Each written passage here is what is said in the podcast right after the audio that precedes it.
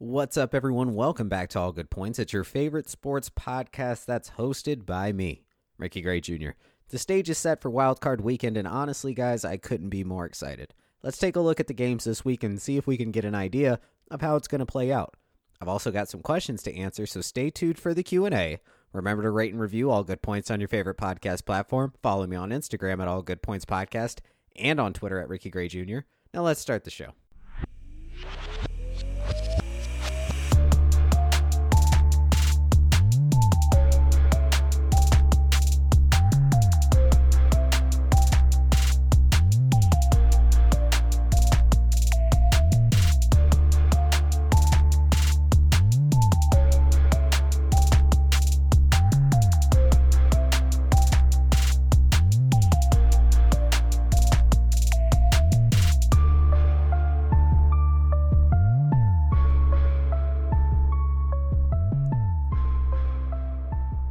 Right, guys. So, first off, I have to say Happy New Year's Eve or Happy New Year. Or if you're like a day ahead of me, um, Happy brand new year that you get to get an early start on that I'm still behind on. I don't know. Honestly, guys, I don't really know the semantics of uh of what day it might be or what day you're listening to it on, but either way, let's roll into 2020 on a positive note. Um, and let's let's kick this thing off with some fun because I do have a lot of breaking news for you guys. If you don't know, Freddie Kitchens is out. The Browns fired their head coach, Freddie Kitchens. Also, on top of that, the Giants let go of their head coach, Pat Shurmur, after two seasons. Now, I don't want to say that that was like a little bit too fast, but at the same time, I do feel like it's a little bit too fast. I think Pat Shurmur is actually a pretty good coach.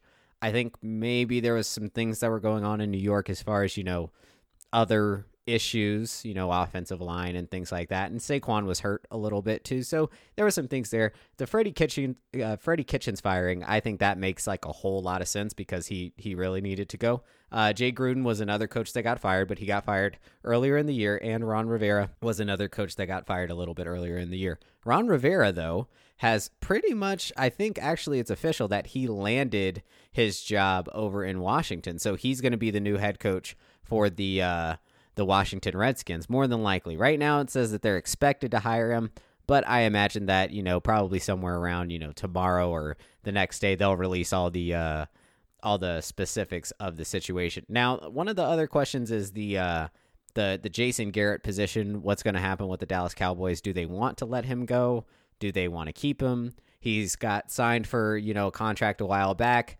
They can kind of get their way out of it, or they can kind of move on from him. The thing is, it doesn't seem like Jerry is going to make that decision very early on. Like I don't, I don't think that we'll be hearing about that in the next you know month or two or anything like that.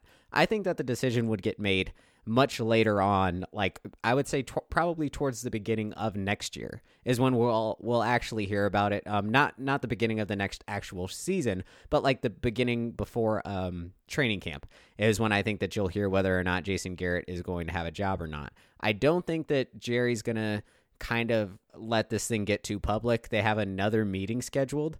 So that's kind of that's kind of up in the air. It's not necessarily uh something that you know is is gonna make its way to the surface very quickly. I would imagine. Um, so Bruce Arians, uh, another another coach, another former coach uh, that you guys might know and love, says that you know the Bucs can win with any other quarterback besides Jameis Winston. If you guys didn't know, Jameis Winston had a horrible year. Now the funny thing is, you could think of it as like if if you thought of it in the sense of you know passing yards and passing touchdowns and things like that, because he threw for over uh, five thousand yards, he threw for five thousand one hundred and nine yards, right?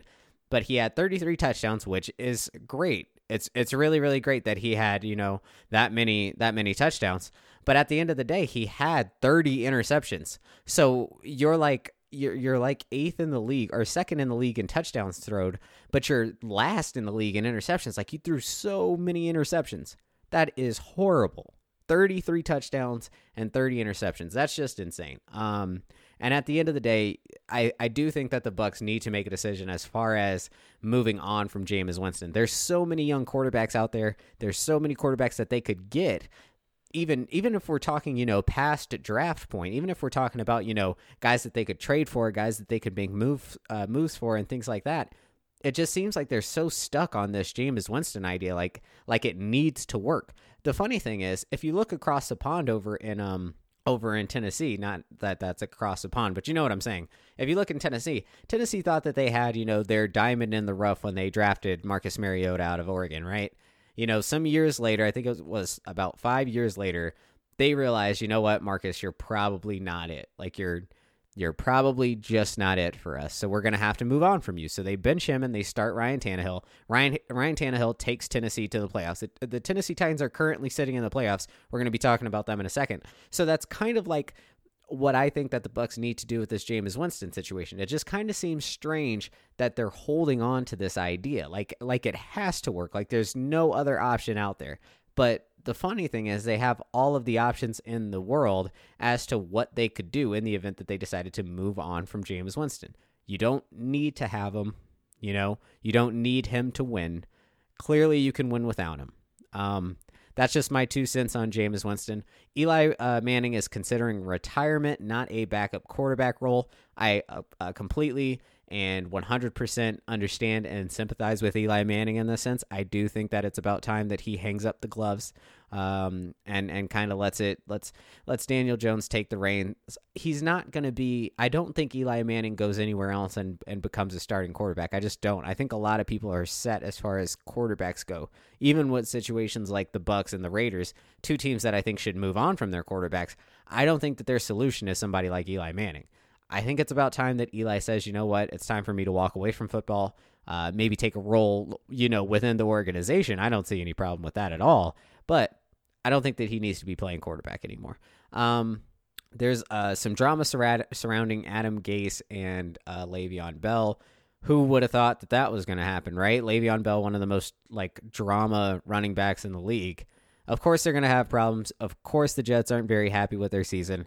That is, I mean, that it's it's so strange because you would imagine that Le'Veon Bell and Adam Gase both knew what they were getting into when they brought Le'Veon Bell over. Like you know what team you're playing for. Did you think that you were going to jump on a team and get like 11 or 12 wins, go to the playoffs? No, that's not what the Jets are. The Jets are in a process of trying to build their team. So you think he would understand the way that it works? Apparently not. Um does it surprise me? No. I don't think anything that Le'Veon Bell does um, uh, su- surprises me at this point. I just, you know, I'm kind of I'm I don't want to say disappointed because I do really love him as a running back. I think he's a great running back. But at the same time, it's like a lot of these guys just seem to have these attitude issues. You know, it just it really seems like a lot of these guys have attitude problems and there's not really been any way that anybody could correct it. They don't really listen to anybody, and it, it with two particular players from the Steelers, Le'Veon Bell and, and Antonio Brown, it kind of just seems like okay, so you were the best of the best on the Steelers, and then you left, and now nobody knows how to deal with you, and nobody knows how to handle you. Your your attitude and your your behavior is completely out of whack. Your I mean, Antonio Brown is his is like his own situation where I mean, who can predict what the next thing that guy's going to say? If you could do that, do you know how much of a millionaire you would be if you could like predict what Antonio Brown was going to say and then like bet on it? You would be a millionaire at this point. Probably even probably even better than a millionaire at this point because the dude says some outlandish stuff. So you'd probably get some crazy good odds on it. Um, but let's talk about this wild card weekend that I know you guys are excited for. You know I'm excited for. So coming up first on Saturday, January 4th, We've got Buffalo at Houston. Now Buffalo has to travel to Houston. See, here's here's where I think it gets interesting. Buffalo is a good football team, okay? And I know you guys have been hearing me say that for a while now. Buffalo is a good football team. You know, I've, I've been saying that uh, uh, a lot of people have been putting kind of like uh, Buffalo on the back burner, acting like they're not a 10 and 6 team, acting like they're not 6 and 2 on the road, acting like Josh Allen hasn't thrown for over 3,000 yards it's kind of it's bothersome that they're getting put to this point of being like, oh, they're not a good football team. They've got a solid defense. They're coming in as minus three, or um, sorry, pl- uh, plus three against the uh, the Houston Texans. Now, th- there's a couple of things about the Texans that I think we should note. Right, the Texans are either hot or they're cold. They had a game against Denver that they lost 38 to 24. Then they we- went and beat Tennessee 24 to 21. Then they went and beat uh, Tampa Bay 23 to 20. And then they had their final home game against Tennessee, the last game of the season, where it was like put up or shut up. And if you beat Tennessee, you kick them out of the playoffs. And they lose 35 to 14. That's the kind of thing that I'm talking about when it comes to when it comes to Houston. They're so hot and cold. And I think that's the thing that kind of bugs me about Houston. Whereas when it comes to Buffalo, I think Buffalo plays really consistently. And they play, I mean, pretty good football. They were able to stay in contention with the Ravens. That's a team that is very, very hard to stay close to. Uh, they only lost by seven points there. They were able to beat the Steelers 17 to 10. They almost beat the Patriots. They were able to beat the Cowboys 26 to 15. I mean, the, this Buffalo Bills team is is a very, very good football team. They're eighth in the league in rushing. Okay, they don't score a whole lot of points, but they also don't give up really any points. They only allow 16.2 points per game. So this isn't a team that's necessarily like bad, you know, and and for the the credit that they get, I think it's just really strange that people are kind of letting it slip under the not really under the rug but like they're kind of brushing them to the side. And they have a habit you know media people have a habit of doing that with teams that don't necessarily garner a whole lot of attention. Do i understand it? Absolutely. I understand that you know sometimes there's certain teams that you want to um, broadcast because it's easier to talk about them uh, there's there's a lot more to talk about there, so I do understand that. But at the same time, I think the Bills need to get some respect, and I think I think this is just me. Now you can disagree with me. You can disagree with me. Go ahead and at me on Twitter at Ricky Gray Jr. You can disagree with me. Feel free. I do believe that Buffalo takes this game from Houston and moves forward. Um, moving on, Tennessee at New England. This is going to get weird, guys. I, I can promise you one thing. This is going to get weird. Tennessee has a good a good record against New England, especially recently. They were able to smack New England pretty hard last year when New England had to head to uh, head to Nashville. This time Tennessee has to go to Foxborough and play in Foxborough. This is another time where a you know nine and seven Tennessee Titans team under the new tutelage of, of Ryan Tannehill has to play somebody as experienced as Tom Brady.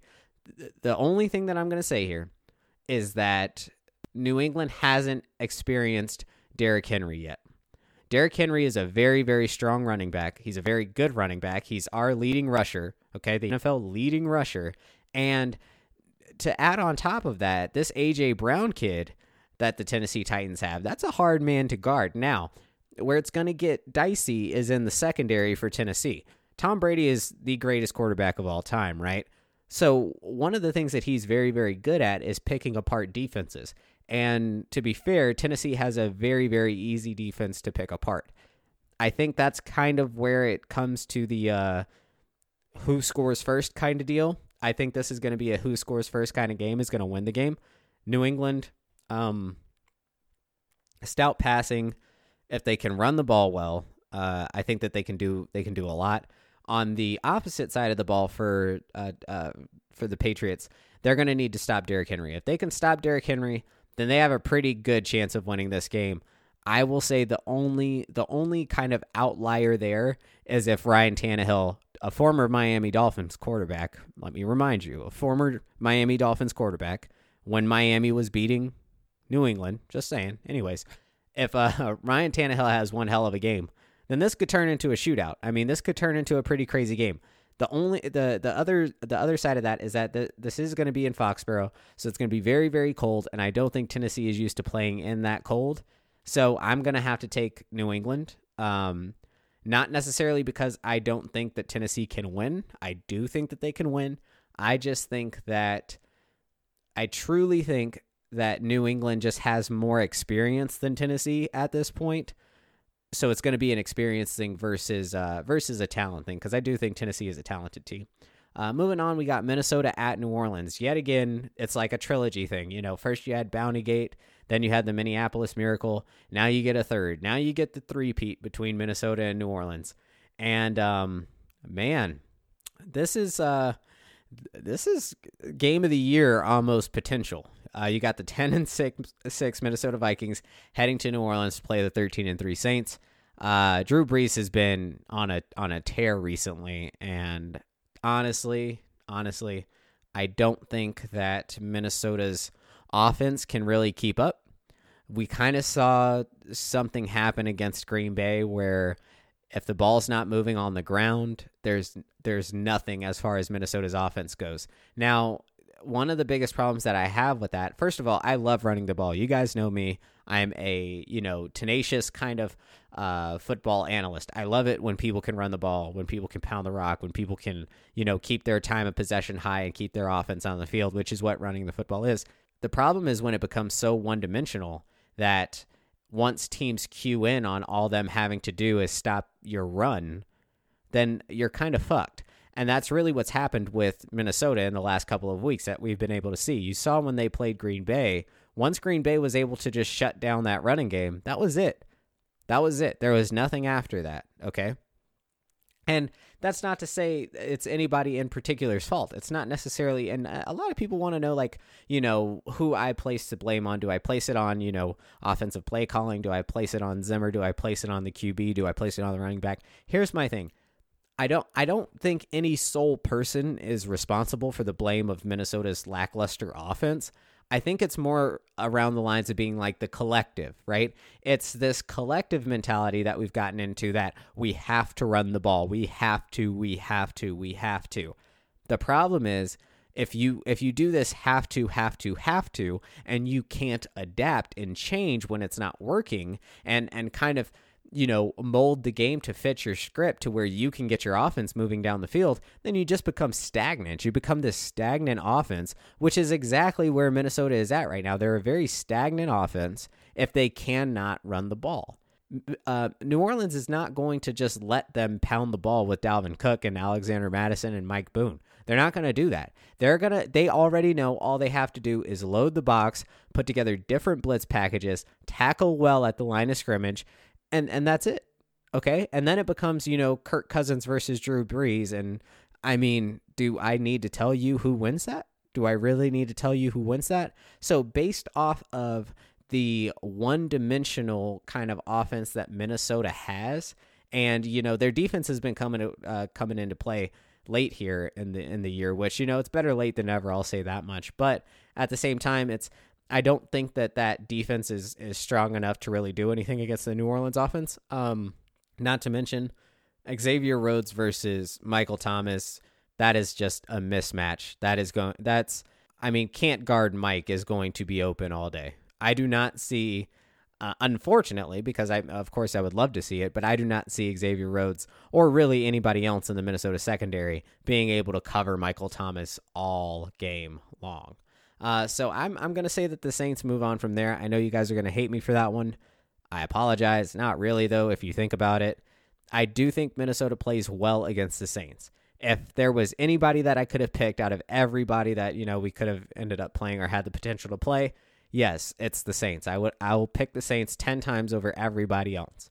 I just don't think that we win this time. I just don't think that this one's ours. Um, moving on to the last one for Sunday, Seattle at Philadelphia. Now I could easily I could easily do this like you know super quick and say Seattle wins and and be done with it. But there's a couple of reasons why I'm I'm gonna you know expound on this a little bit.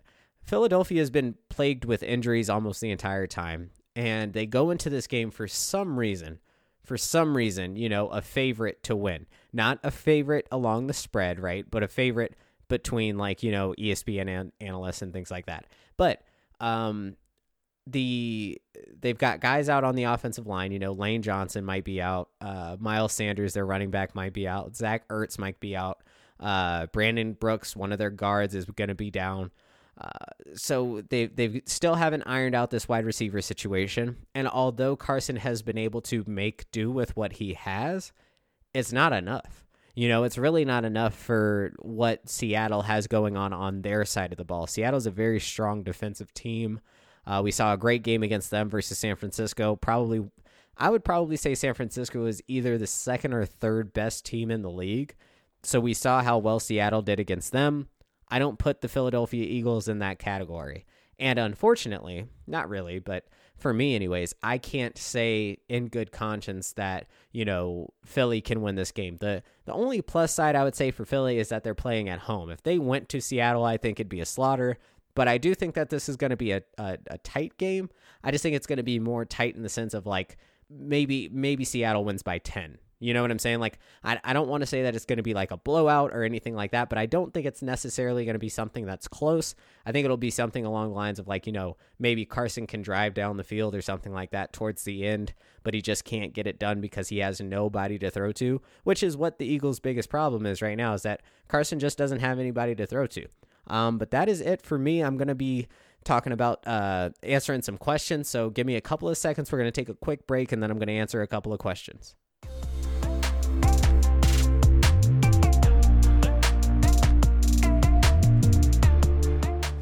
Alrighty, so our first question comes from Nicole Santangelo, and she asked my honest opinion on Kirk Cousins. Um, let me take a second on that. So, Kirk Cousins is what I would imagine, or what I would categorize as a very um, hmm, order oriented quarterback. I don't think he can make a whole lot of decisions on his own.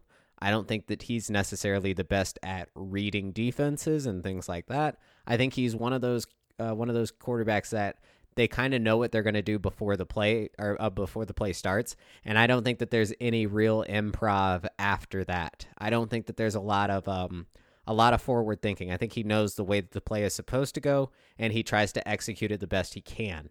The improv, though, is really what you want in a lot of quarterbacks is being able to uh, diagnose what's what's going on as it's happening, and then kind of find a way to get around it or find a way to improve upon it. Because even if you have the perfect design play, it's not going to run perfectly every single time. And I think that's where Kirk struggles a lot is when the play breaks down and he doesn't have his person that he's supposed to be throwing the ball to. So I think that there's some issues there. Is it something that I think could iron out with time? No, I just think that that's the kind of quarterback that he is. Uh, C. Lars twenty three Sports asked, "How far are the Vikings going to go?" Um, honestly, the way that I see it, they there's it's it's one of two ways that it could go down. Uh, the Vikings could go in and out, which is something that I think that they'll be doing. I think that they're going to be going to the playoffs and leaving the playoffs all in the same week. Uh, I don't think that they get past the Saints.